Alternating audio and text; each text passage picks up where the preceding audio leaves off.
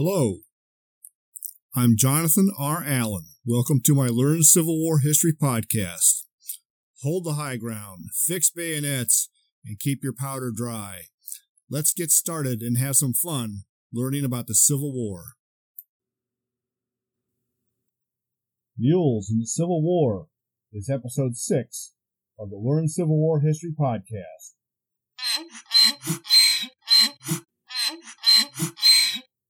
Mules are sturdy, hardy, and durable animals. In the Civil War, they provided a lot of brute strength to get tough, back-breaking work done for both the North and the South. Their specialty was pulling wagons. Note that a mule is a cross between a male donkey and a female horse. Oppositely, a hinny is the result of crossing a male horse with a female donkey. Mules are sterile and usually cannot reproduce, but there are exceptions. In the 19th century, mules were commonly used on farms.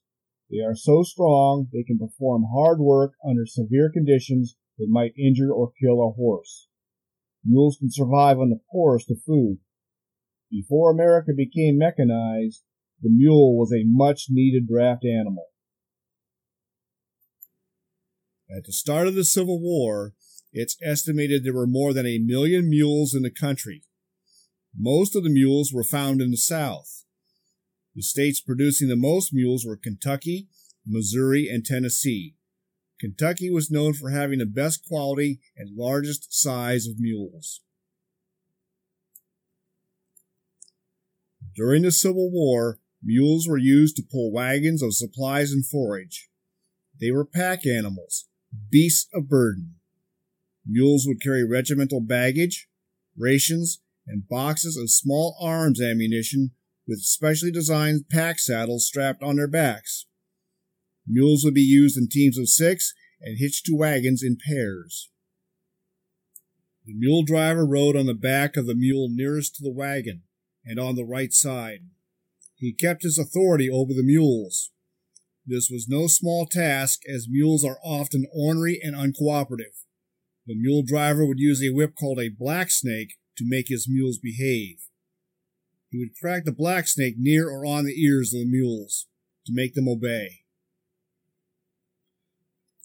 The mule driver was often an expert at using oaths and streams of profanity to communicate with his mules. Listener, let your imagination run wild as to what the oaths and profanities were. A good mule driver was very valuable. He knew the particular behaviors of his mules and all the tricks needed to keep them in order. Mule drivers had to be tough. Mules are not as workable and cooperative as horses. They are known for having their own independent mind.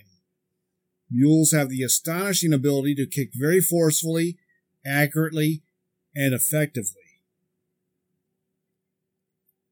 As an aside, this podcaster has dealt with a mean and nasty horse in his days.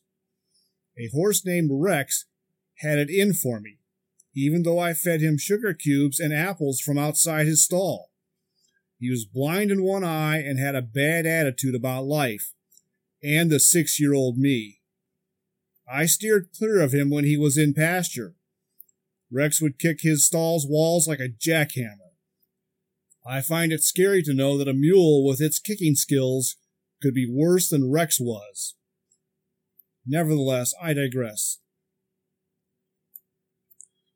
Mules were nervous and skittish under the fire and sounds of a battle.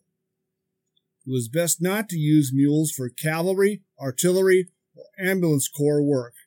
They could not be trusted. Horses were better for these duties because they were more cooperative and easier to work with. Mules were best at pulling supply wagons and working as pack animals. Mules were used to bring ammunition as close to the front lines of a battle as possible. There was a limit as to how close because mules are too excitable. It was just too dangerous to get mules too close to a battle. Under battle fire, Mules would probably become uncontrollable, would panic, and might even bolt toward enemy lines. John D. Billings served in the Army of the Potomac. In his 1888 book, Hardtack and Coffee, there is a chapter devoted to the Army mule.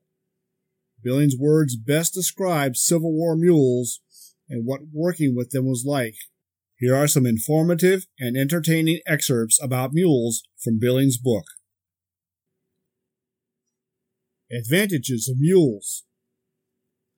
Aside from this nervousness under fire, mules have a great advantage over horses in being better able to stand hard usage, bad feed, or no feed, and neglect generally.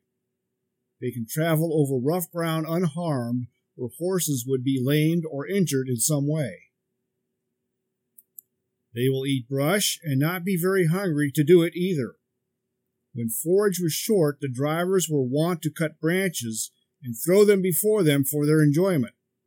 One MD, mule driver, tells of having his army overcoat partly eaten by one of his team, actually chewed and swallowed. The operation made the driver blue if the diet did not thus affect the mule. Six mule team. In organizing a six mule team, a large pair of heavy animals were selected for the pole, a smaller size for the swing, and a still smaller pair for leaders. There were advantages in this arrangement. In the first place, in going through a miry spot, the small leaders soon placed themselves, by their quick movements, on firm footing, where they can take hold and pull the pole mules out of the wallow.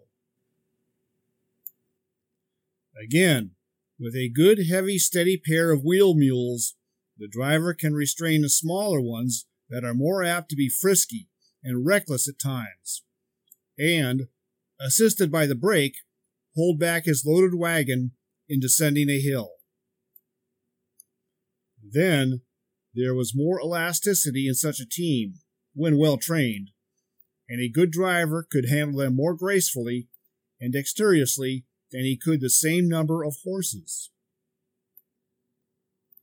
Mule driver and mule driving. It was really wonderful to see some of the experts drive these teams.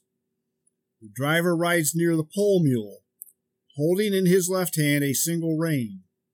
This connects with the bits of the near lead mule. By pulling this rein, of course, the brutes would go to the left. To direct them to the right, one or more short jerks of it were given, accompanied by a sort of gibberish which the mule drivers acquired in the business. The bits of the lead mules being connected by an iron bar, whatever movement was made by the near one directed the movements of the off one.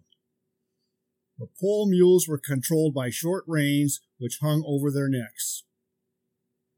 The driver carried in his right hand his black snake, that is, his black leather whip, which was used with much effect on occasion. accompanied by the driver's very expressive ejaculation in the mule tongue, which I can only describe as a kind of cross between an unearthly screech and a groan, had the effect to disentangle them unaided, and make them stand as if at present to their master.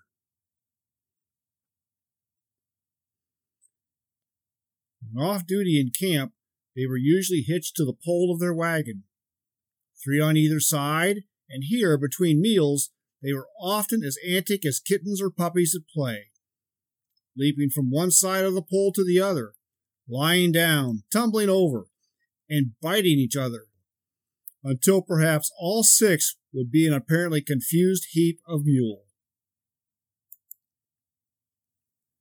If the driver appeared at such a crisis, with his black ear trumpet, one second was long enough to dissolve the pile into its original mule atoms and arrange them again on either side of the pole, looking as orderly and innocent as if on inspection. I have stated that the mule was uncertain. I mean as to his intentions. He cannot be trusted even when appearing honest and affectionate. His reputation as a kicker is worldwide. He was the mugwump of the service. The mule that will not kick is a curiosity. A veteran relates how, after the Battle of Antietam, he saw a black mule driver approach his mules that were standing unhitched from the wagons, when presto, one of them knocked him to the ground in a twinkling with one of those unexpected instantaneous kicks, for which the mule is peerless. Slowly picking himself up, the black man walked deliberately to his wagon, took out a long stake the size of his arm, returned with the same moderate pace to his muleship, dealt him a stunning blow on the head with a stake, which felled him to the ground. The stake was returned with the same deliberation. The mule lay quiet for a moment, then arose, shook his head, a truce was declared, and the driver and mule were at peace and understood each other. This ends the mule excerpts from Hardtack and Coffee by John D. Billings. Note to listener now offensive words in these excerpts were replaced by your podcaster with now acceptable words. I'll close this episode with two quotes from the Civil War about mules. Jeff Davis rode a dapple gray. Lincoln rode a mule. Jeff Davis is a gentleman, and Lincoln is a fool. A verse from a Confederate song.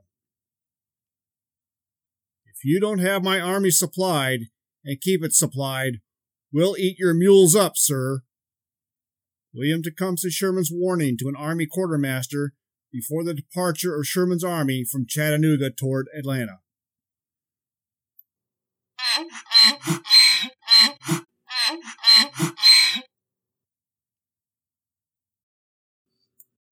Thank you for listening to this Learn Civil War History podcast. More podcasts are on the way. In the meantime, stop by my LearnCivilWarHistory.com blog to learn more Civil War history. Fix up some coffee and chew on some hardtack, but don't break any teeth and look out for weevils. We'll soon visit again. At ease.